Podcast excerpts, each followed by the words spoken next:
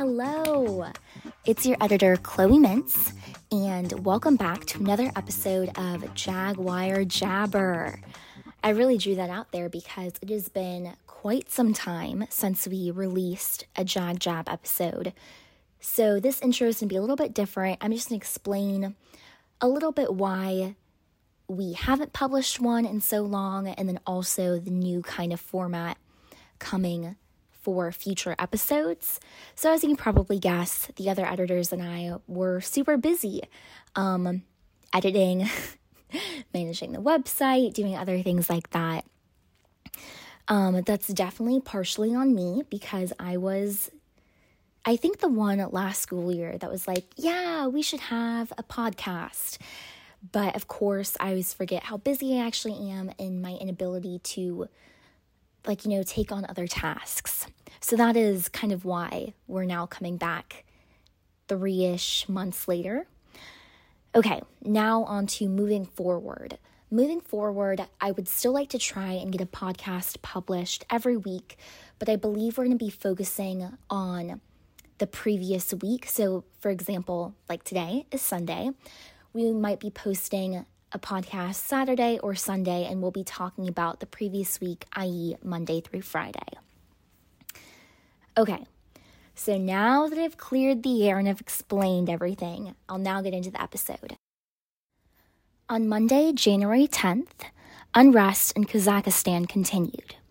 Due to high fuel prices, citizens of Kazakhstan began protesting, demanding for political reform. In turn, 2,500 peacekeepers employed by the Russian government were ordered to detain unruly protesters. 164 individuals have reportedly been killed and another 2,000 detained. New York City Mayor Eric Adams passed a law allowing non citizens and dreamers to vote in local elections. An Australian judge ruled Novak Djokovic, would be allowed to stay in the country following his detonation at the airport on account of his vaccination status. Djokovic has reportedly received a medical exemption from the COVID 19 vaccination. So herein lies the problem. To enter Australia, travelers need to be vaccinated. And the US Mint announced it would begin shipping quarters with Maya Angelou's face on them. On Tuesday, January 11th, House Democrats began calling President Joe Biden to close the Guantanamo Bay detention camp. Back in January 2021, Biden pushed to review the camp due to counts of human rights abuses. Now, with only 39 prisoners left, many believe Gitmo should be closed once and for all. And 16 prestigious universities, including Georgetown, Yale, and Columbia, were sued for violating antitrust laws the schools have reportedly been working together to determine how much financial aid they should offer their applicants.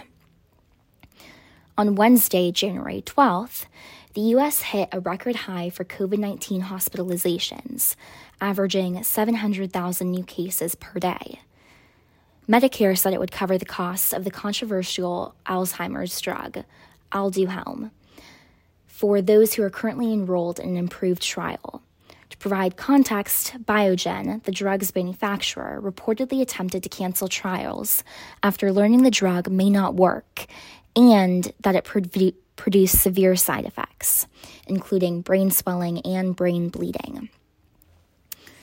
Also, a Pennsylvania based gun company unveiled a gun model with smart tech such as fingerprint ID to quote, authenticate someone's ID before they can operate the gun. The purpose of the prototype is to encourage better control of guns. On Thursday, January 13th, the U.S. Labor Department reported December inflation rates were up 7% compared to the previous, previous year. The stat reportedly occurred in tandem with staffing shortages, supply chain issues, and tight labor control market. Oh, apologies, a tight labor market. Also, Dr. Fauci reported Omicron would infect just about everybody, and some European doctors um, believe COVID may become more of an endemic, think something like the flu. And on Friday, January 14th, the Supreme Court ruled that Biden's virus mandate for large employers was an overreach of the federal government.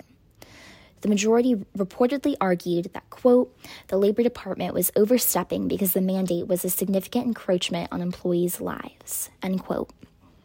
And following a U.S. federal judge's announcement that Prince Andrew's sexual assault lawsuit could proceed, Queen Elizabeth stripped him of his royal and military titles.